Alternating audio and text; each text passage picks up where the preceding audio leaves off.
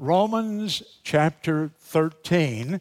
And if you find it quickly, you may turn to 1 Peter chapter 2.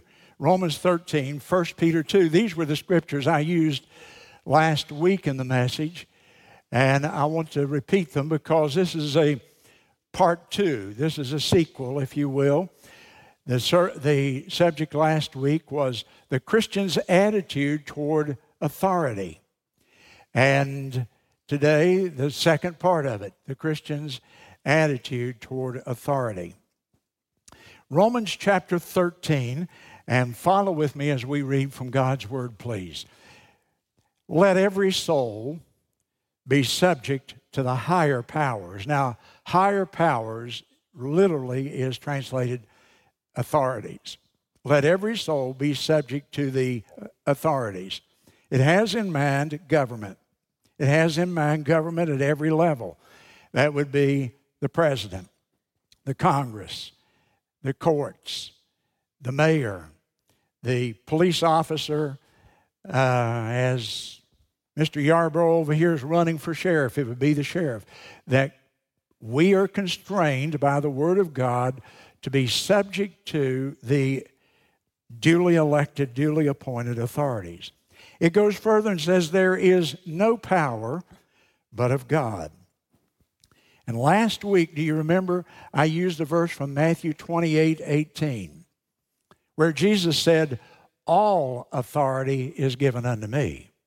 There is no real authority on this earth that doesn't have its source that is not given by God Himself through the Lord Jesus Christ. Now, we really need to learn that, that all authority can be traced back to God's authority.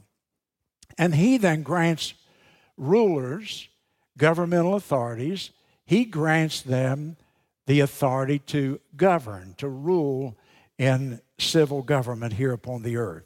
So there's no power but of God. Jesus is the source of all power. The powers that be, governmental authorities, are ordained of God. Whosoever therefore resisteth the authorities, resisteth the ordinances of God Himself. To be a rebel against authority is to be a rebel against God. They that resist shall receive to themselves damnation. For rulers are not a terror to good works, the people who live according to the law, but to the evil. Wilt thou then not be afraid of the power? Then do that which is good, and you will have praise of the same. For he, the authorities that be, is the minister of God to thee for good. And if you do that which is evil, then you should be afraid. For he beareth not the sword in vain he is the minister of God, a revenger to execute wrath upon him that doeth evil. Wherefore, you must needs be subject, or you must obey, not only for wrath, because you fear a sentence or because of punishment, but also for conscience sake, that we as Christians want to have a clear conscience before the Lord that we have obeyed every single part of His Word. Go with me down to verse 13.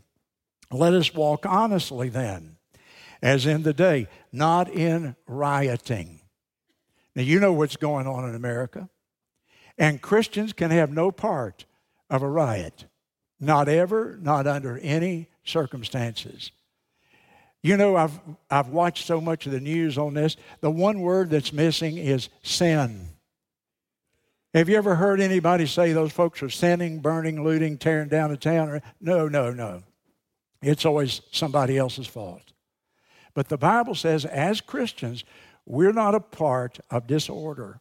And it goes further and says, and drunkenness, and not in chambering and wantonness, that refers to immoral conduct, and not in strife and envying, but put on the Lord Jesus Christ. Clothe yourself in, in the Lord Jesus and make no provision for the flesh to fulfill the lust thereof. Now, in your Bible, 1 Peter chapter 2, and it sounds very much the same. Verse 13 Submit yourself to every ordinance of man for the Lord's sake, whether it be to the king as supreme or unto the governor, as unto them that are sent by him, for the punishment of evildoers and for the praise of them that do well. So is the will of God. This is the will of God for us. That with well doing we may put to silence the ignorance of foolish men. Verse 17 Honor all men, treat everybody with honor. Love the brotherhood, the Christians. Fear God and honor the King. Thank you, and you may be seated.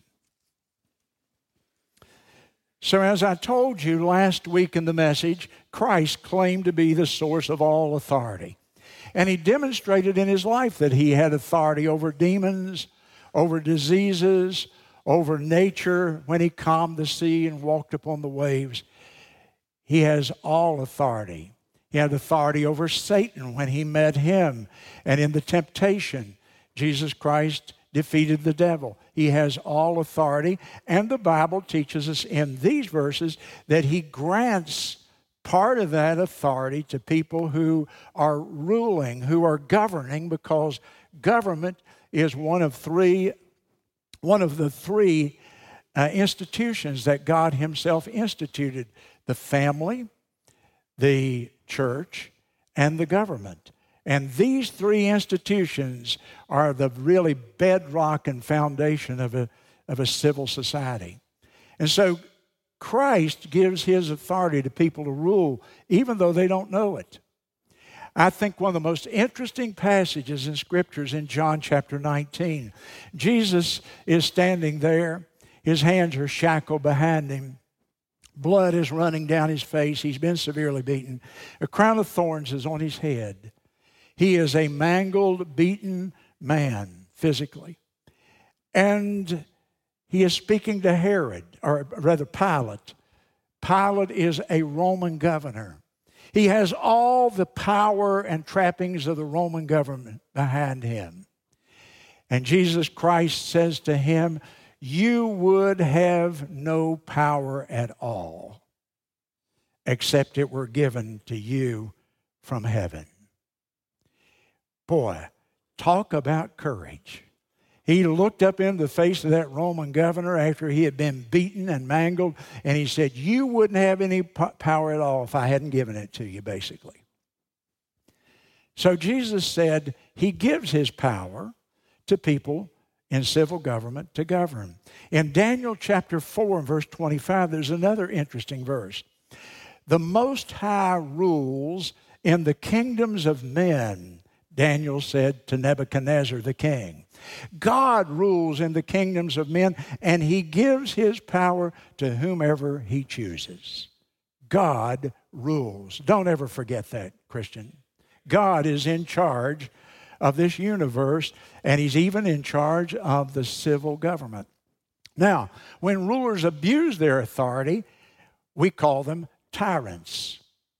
And they should be held accountable when they abuse their power and so many of them do. I quoted to you a man named John of Salisbury. He lived in the 1100s, about 900 years ago. And in 1159, John of Salisbury, who was a renowned political writer of that period, but an outstanding Christian as well, John wrote these words. He says, Tyranny is the abuse of power that is granted to man by God. God gives these rulers, these authorities at every level, He gives them the authority to rule. But if they abuse that power, then they are tyrants. We've seen tyrants in our day, have we not?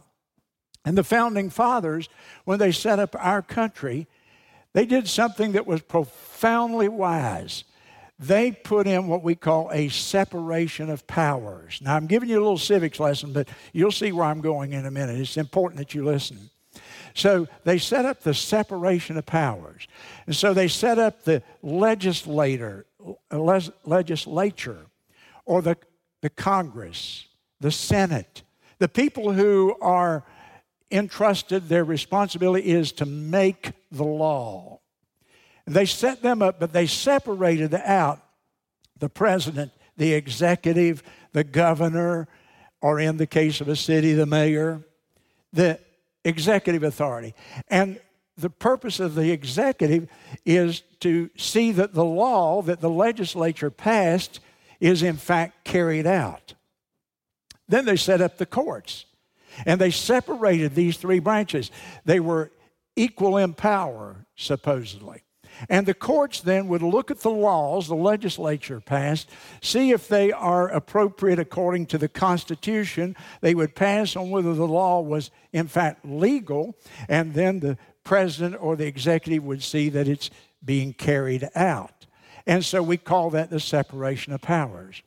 You know what? We talk about our founding fathers as being brilliant people. The truth is, they didn't come up with that idea. I'll show you where it came from. Go to Isaiah chapter 33 in your Bible, and they didn't trust human power. They didn't trust the rulers or the authorities with full power, so they separated the branches of government so that nobody would have all the power. You've heard the old thing that power corrupts and absolute power absolutely corrupts. You've heard that. Okay.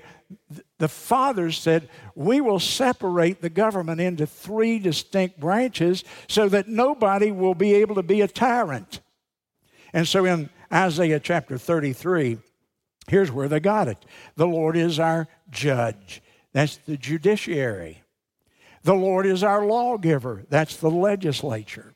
And the Lord is our king, and that's the executive who carries out the law. And so in this case, in Israel, the Lord was all three. But you didn't need to worry about his abuse of power, did you? But in our world, we have judges, we have lawgivers, legislators, and we have kings or presidents or governors or whatever the chief legislative our uh, chief executive officer is called. Now, I'm taking two weeks with this because I think this is the most timely message I can come up with, with right now for you. You see, COVID, this pandemic that we're in the midst of, has created an opportunity for tyrants to rise to abuse the power that God granted them like nothing I've ever seen in my lifetime. And these people are absolutely tyrannical across our country. I'm, I'm not speaking so much of South Carolina because we are very blessed, but I'm trying to prepare you for what's happening in the whole nation today. And these governors who have no power to create law, and these public health officials, who are simply public health bureaucrats, they are absolutely beginning to control every part of people's lives in this country. And they have no authority to do it. Now, you heard about in California, the governor out there closed the churches. Churches can't meet. I, we have sister churches in California that are meeting under a tent or on a ball field or something, they are not allowed to worship inside the building. And so the people at Grace Community Church in Sun Valley decided we're going to have church. We, were, we complied with this thing for months. And last Sunday, week ago, they moved into the church and they said, they simply passed the news in their congregation we're, we're going to have church. And they opened the doors and I saw the video. The people are packed. They're sitting there shoulder to shoulder. There ain't no social distancing in that, in that place. There weren't very many masks. Man, when they had a service that day, it was a service because they hadn't been able to get together in months. They defied the governor's order. Well, you knew there would be legal action. They knew that. In fact, the county threatened to cut off their water and their electricity. But they said, have at it, but we're going to worship God. That you don't have the right to constrain us permanently from worshiping God. Yesterday morning, they had a hearing in Los Angeles, and the judge there said, The state of California has overstepped its authority. You people can have church. The only thing I ask you to socially distance and to wear a mask, but you can worship God whenever you want from now on. Now, that's true until September the 4th.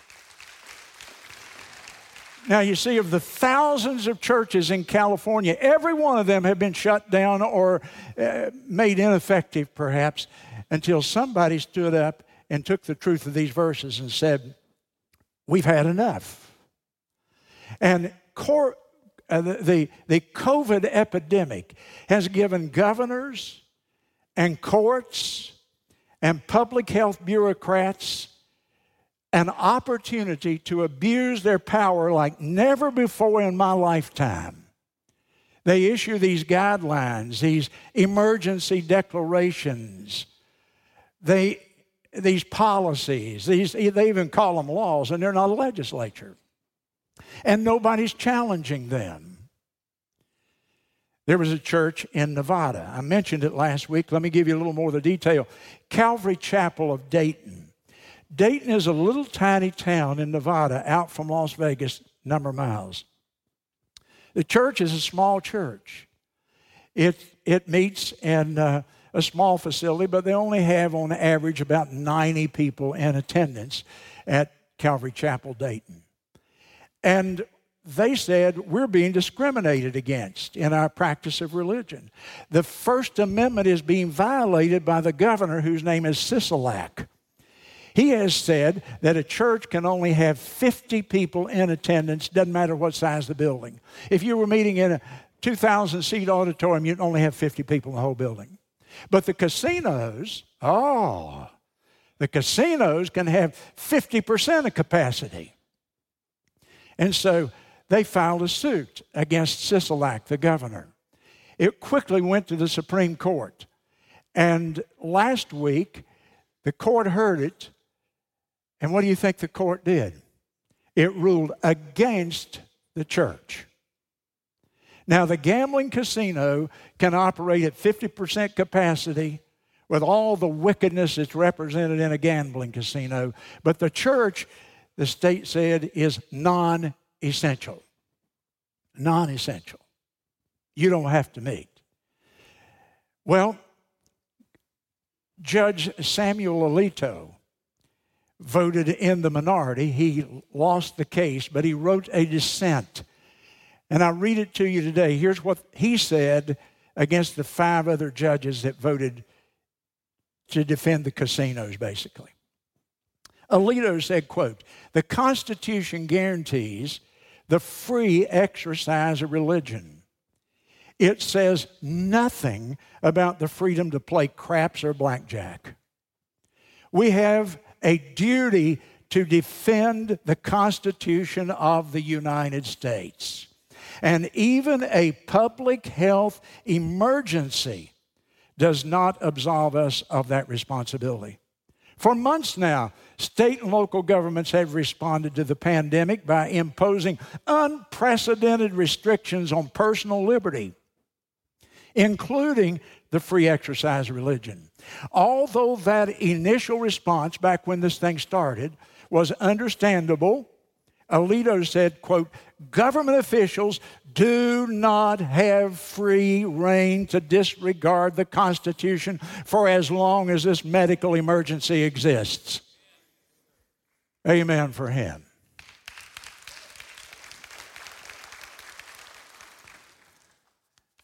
Now, in no way I, I spent a whole message on Sunday morning exhorting you, telling you what the Bible clearly says that the Bible teaches that we are subject to the authorities that God has placed over us, that we are to be obedient to them, and, and there's not a whole lot of exceptions for it. Christians ought to be the most law abiding people in Florence County absolutely without fail. It's a terrible testimony to the Lord if you get arrested. It hurts every one of us. If you break the law and you get arrested, it hurts every, every church in, the, in, in Florence County. We are under authority. And I will never teach you that rebellion is an appropriate response.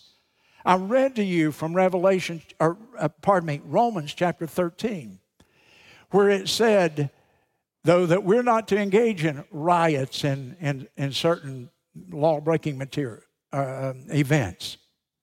There's no way I'm going to teach you that rebellion is ever appropriate. I'm going to say to you, parents, something that you really need to put in there and, and remember. And I'm saying this to you with 48 years of experience of being the chief officer of a Christian school. And here's the point I'd make to you, parent. The best thing you can do for your child is teach them to respect and submit to authority. There's not much room in our culture for a rebel. When people learn to respect and honor the authority that God has placed in their life, they've taken a big step toward having peace and blessing throughout their life. Our culture is so distorted, we think rebellion is normal. We think of a teenager, a kid, and, and, and boy, they're so rebellious, surly expression on their face, angry at everybody, disrespectful toward everyone. And we say, oh, they're just a kid, they'll get over it. They might and they might not. But I'm telling you, the Bible is very clear. Listen, listen, listen to me. Rebellion is as witchcraft. 1 Samuel. There's no place for rebellion. Teach your children to honor and respect authority. I think of that rebellious teenager, that's the unhappiest creature in Florence. I go down to the jail, and you know what I find? The common attitude there is an attitude of rebellion against authority. And it didn't get you very far in life. On the other hand, the question now has to arise to us is it ever right to resist authority? Answer one sentence it is right to disobey the authorities when obeying them would require us to disobey God. I say it again. It is right in the sight of God to disobey rulers when obeying them would require us to, to disobey God or to break, his, to break His law. I'll give you some examples. In your Bible, Exodus chapter 1. You don't need to turn there, I'm going to go too fast for that. Exodus chapter 1, you have the Hebrew midwives, women who delivered the babies for the Hebrews who were slaves down in Egypt. And in verse number 17, the midwives feared God and did not, they resisted the authority of the king. They did not as the king of Egypt commanded them, but they saved the men child alive. They had a very specific commandment by the king that you kill those Hebrew boy babies. While, while, the, while the women are on the quote birthing stools, while they're giving birth to that baby, you kill that baby immediately upon its birth because the Hebrews are growing so fast they're going to overtake us in population, and before it's over, they're going to be ruling the country. So we, we got to hold them down. So kill the boy babies. In other words, a little abortion a la Ralph Northam style, the governor of Virginia, who said it's all right to kill the baby after it's born. And that's what the king of, of Egypt was telling them to do. And they said, We will not do as the king said. That's resistance. Now, be careful with that. But you know what I admire about these women? Think with me a minute. The Ten Commandments had not been given yet. They didn't even know the Ten Commandments. They didn't know, Thou shalt not kill. How did they know that? It's a very important principle I want to teach today. And here's the principle that God has written His law in the hearts of people. He has put it in our consciences. We know right and wrong about many, many things without ever having to read a Bible. You can go to any culture almost in the world today, and they know it's wrong to steal. They may not have a Bible, they may not be Christians. They know it's wrong to steal. They know it's wrong to take another man's wife. They know that it's wrong uh, uh, to kill. And that's because God put in the heart of man intuitively and instinctively this thing we call a conscience. And even before the law was given, these women said it's wrong, it's sin, it's evil, and we will not do it. Then there's Jeremiah.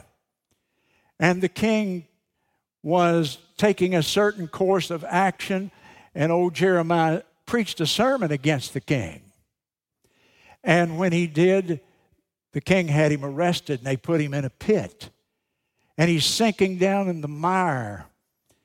And he is on bread and water only, and he is about to die.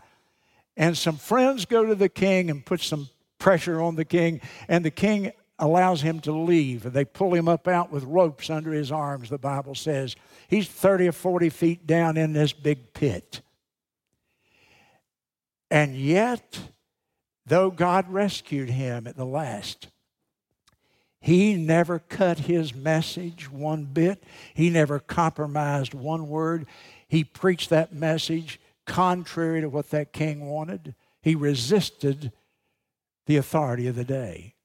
He paid a heavy price for it, but he was willing to do it. And then I think of Esther, the little Hebrew Jewish girl who was the queen of Persia. And the king was the most powerful man in the world, the great Medo Persian Empire. And he had married this girl. She's just very young. And there was a law they had in Persia, and the law was that nobody, even including the queen, could enter into the throne room without official permission. And if anybody came in and the king did not extend his scepter, they, were, they would immediately be taken away and killed. It was really security on steroids, is what it was. And so even the queen couldn't approach the king without the king extending his scepter. But one night, word came to Esther there's a plot afoot in the world. All the Jewish people are going to be killed in the next few days. That man, Haman, a wicked high governmental official, is behind it, and he is going to kill the Jews for sure. And she heard about that plot, and she said, What am I to do? I don't have authority to walk into the throne room before the king, but he must find out immediately. And she went to her uncle, Mordecai, who had raised her, who was a godly man, and he said, You must tell the king. Oh, but if I open that door and walk into that throne room, they could, they could, they could kill me. They could execute me. And Mordecai says, You must do it. You cannot stand by and let your people be killed. To not act right now is to be a coward, is to be complicit. You must tell the king. And what were her words as she opened the door? If I perish, I perish. I've got to carry out my convictions before God regardless of the cost to me. And then we go to Daniel chapter. I'll tell you, turn there with me if you will. Daniel chapter 3. Daniel chapter 3, because I want you to see it. There's just power in looking at the word itself. Daniel 3 and verse number 16. Shadrach, Meshach, and Abednego, the Hebrew children, answered and said to the king, O Nebuchadnezzar, we're not careful to answer thee in this matter. We have given a lot of thought to what you're saying, king. Well, what are they talking about in verse 16? They're talking about the fact that the king, who has brought them as captives to Babylon, has commanded that they build a great image, an idol, if you will and that everybody in the kingdom of Babylon has to bow down and give obeisance, worship that image, that thing. And to a Jew, that was the worst sin of all. In the Old Testament, the worst sin, the worst of all sin, is idolatry. It is praying to and worshiping an image, an idol, a graven image. The first two commandments deal with that. And so the king says, You must bow down, or I've got a fiery furnace and you will be tossed. This is a loyalty test to see if you're going to be loyal to me in the kingdom or not. The people that are not loyal to me, they're expendable. We don't need them. And what did they say? Oh, king, we've been thinking about this. Oh, we must give you this answer if it be so that we have to do it. Our God, whom we serve, is able to deliver us from the burning fiery furnace, and he will deliver us out of thy hand. But if not, take your pen and underline three words there. But if not. God doesn't guarantee us that He's going to deliver us from our problems. There was no guarantee they were going to be delivered from the burning fiery furnace. As far as they know, when that door opens and you're pushed in there, you are dead. you are fried, literally. There was no guarantee that God would come through with a miracle and deliver them. But he did. But it, they said, but if he doesn't, we will still be loyal to him. Turn over three chapters. Daniel chapter 6. And it's the familiar one Daniel in the lion's den. And the government had said, You can't pray to anybody else but to the king for 30 more days. Whatever your religion, whatever your God, you have to put it aside. It's only for 30 days, it's temporary, but you can't do it. Daniel in chapter 6, look at the wording of verse 10. When Daniel knew that the writing or the law had been signed, he went to his house. And this is the part I like. He didn't hide, he didn't pull the blinds, his windows being open. He basically said, as he threw open the windows, All right, everybody in Babylon, take a look. I'm getting ready to pray. And he kneeled down upon his knees three times a day and prayed, and he gave thanks before his God. Note the last word as he did aforetime. In other words, that was his habit.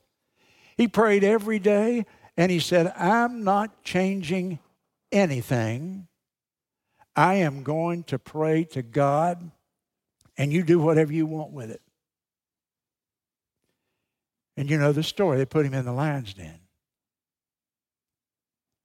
I mean, these are people of courage like it's, it's hard for us to comprehend in a soft culture like we have today.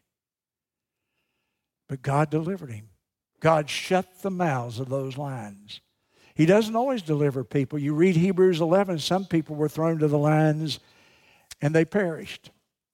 But in this case, it was God's will for him to be delivered. There's a couple of principles there. I wish you might write them down. Principle number one is in times of great stress, we define our convictions. In times of great stress, we discover and define our convictions. Let me tell you something, folks, and I've thought a lot about this before saying it, but we have lived a type of Christianity in America that is not normal. The rest of the world haven't been able to do what we've done here. In most places, even in today's world, there's a price for being a Christian. In America, you can be a Christian, and there's been very, very little consequence to it. But that day is coming to an end, I tell you.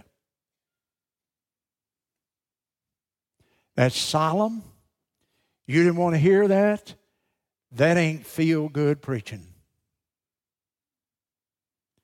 But it's coming to an end.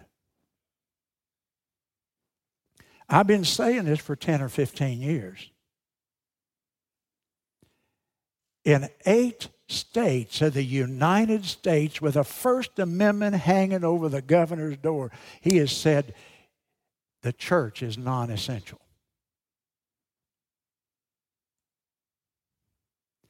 And the day just has to continue with all these young students who've been told to hate Christianity and hate God and atheism and all the stuff that's bubbling up.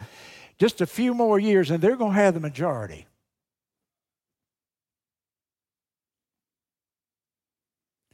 So I don't know when this is going to happen, but I think it's the role of the man of God to stand here and tell you we need to understand it's not going to, unless there's a tremendous revival and change in this country, it's not going to be like it's always been. Our freedom, our freedom to worship God and to assemble is under attack like it's never been before in the history of this country, not my lifetime, in the whole history of the country.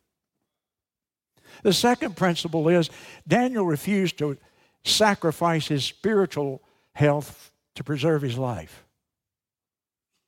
Daniel refused to sacrifice his spiritual health to preserve his physical life. Now, my last example is Acts chapter 29, or Acts chapter 5, verse 29. And the apostles have been told not to witness. And they said, We have to tell what we've seen and heard. And the authorities arrested them, they beat them. They put him in jail for the night, hauled him into court the next morning.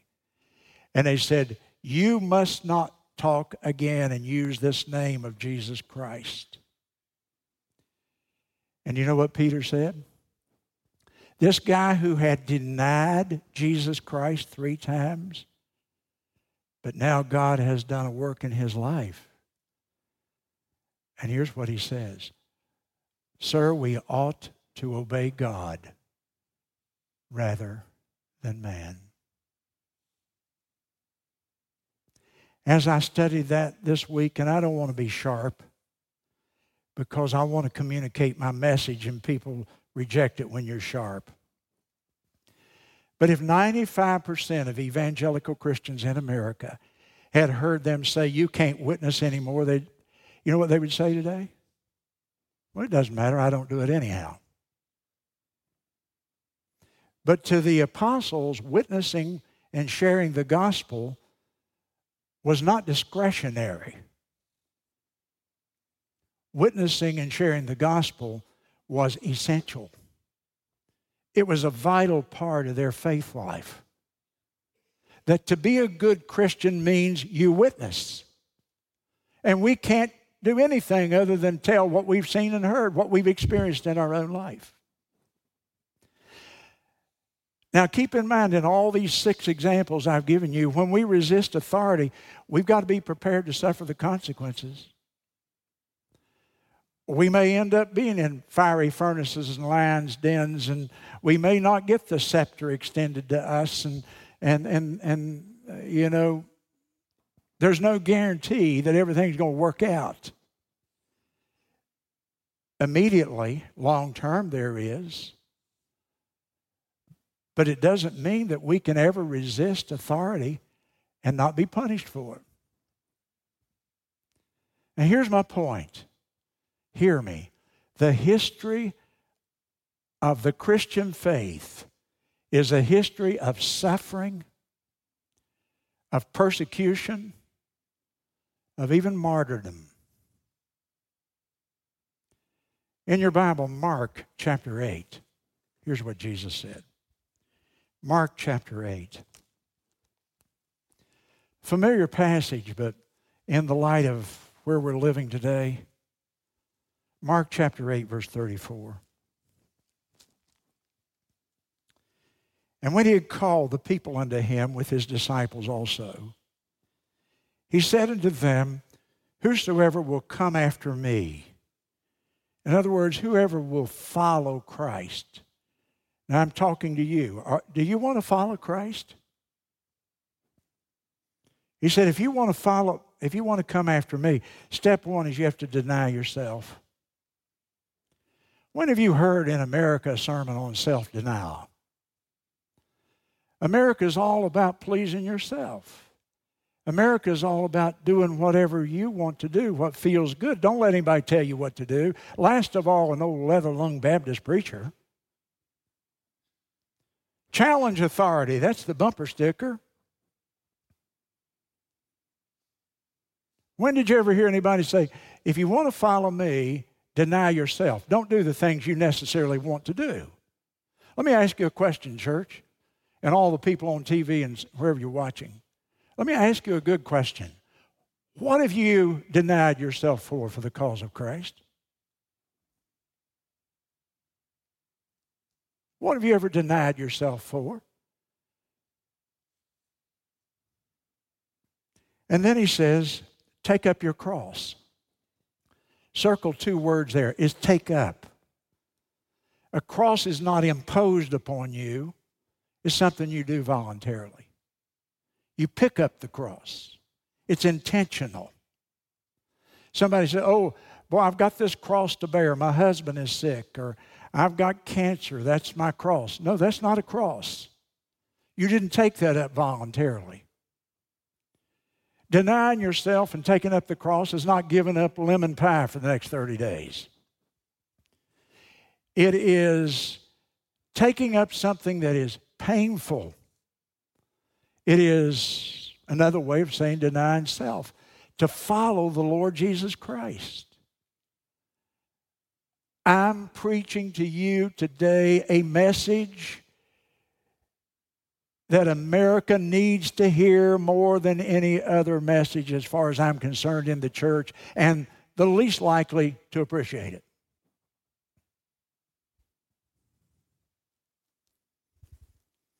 The lukewarm, half hearted, uncommitted, nominal Christianity that's characterized evangelical Christianity in America, that's been the norm, it's not going to sustain you with what we're going to face in the future. I call it Porgy and Bess Christianity. Summertime and the living is easy.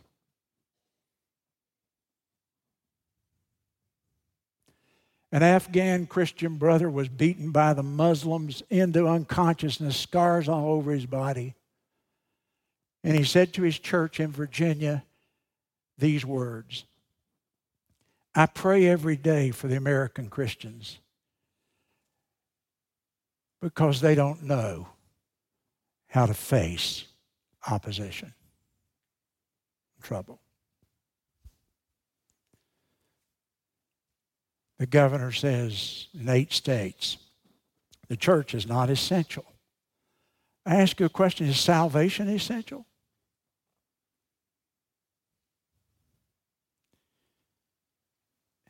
Is preaching the gospel essential?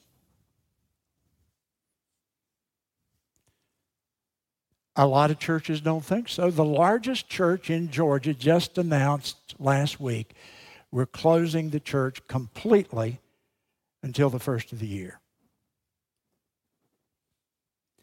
The reason the pastor gave is we can't guarantee your safety.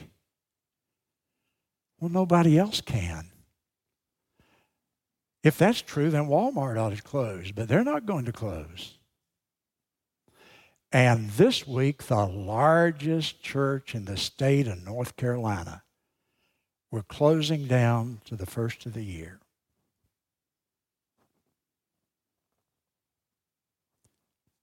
Where's our backbone, Christians? Where's the spirit of Daniel? if we're going to be a force, we're going to have to raise the level of Christian living. The cancel culture right now wants to purge society not only of our history, but of our faith. And you've read about the Bible burnings in Portland and Seattle. And they're not here, thank God, and I pray they never will come. But there is a revolutionary spirit in America, and it opposes who we are and what we're trying to do right now. So, this is a call to you as Christians.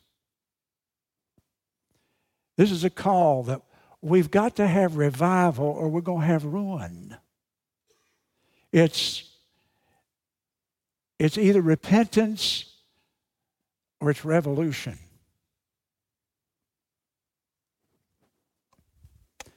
Some little boys were spending the night together on the farm.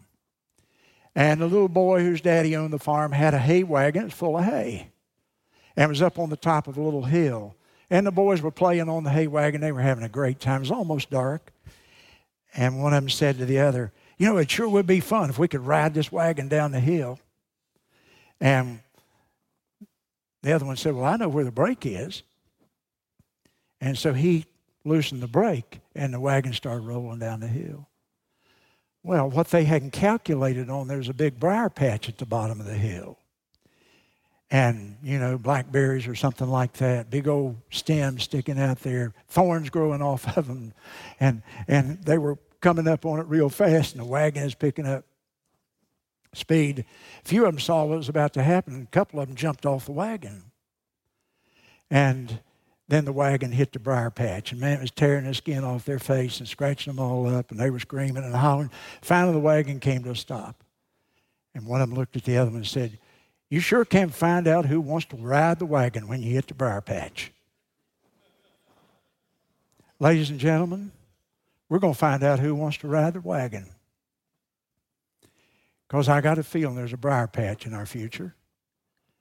And I challenge you today to stand true to the Lord Jesus Christ. I have decided to follow Jesus, and I won't turn back. Our heads are bowed.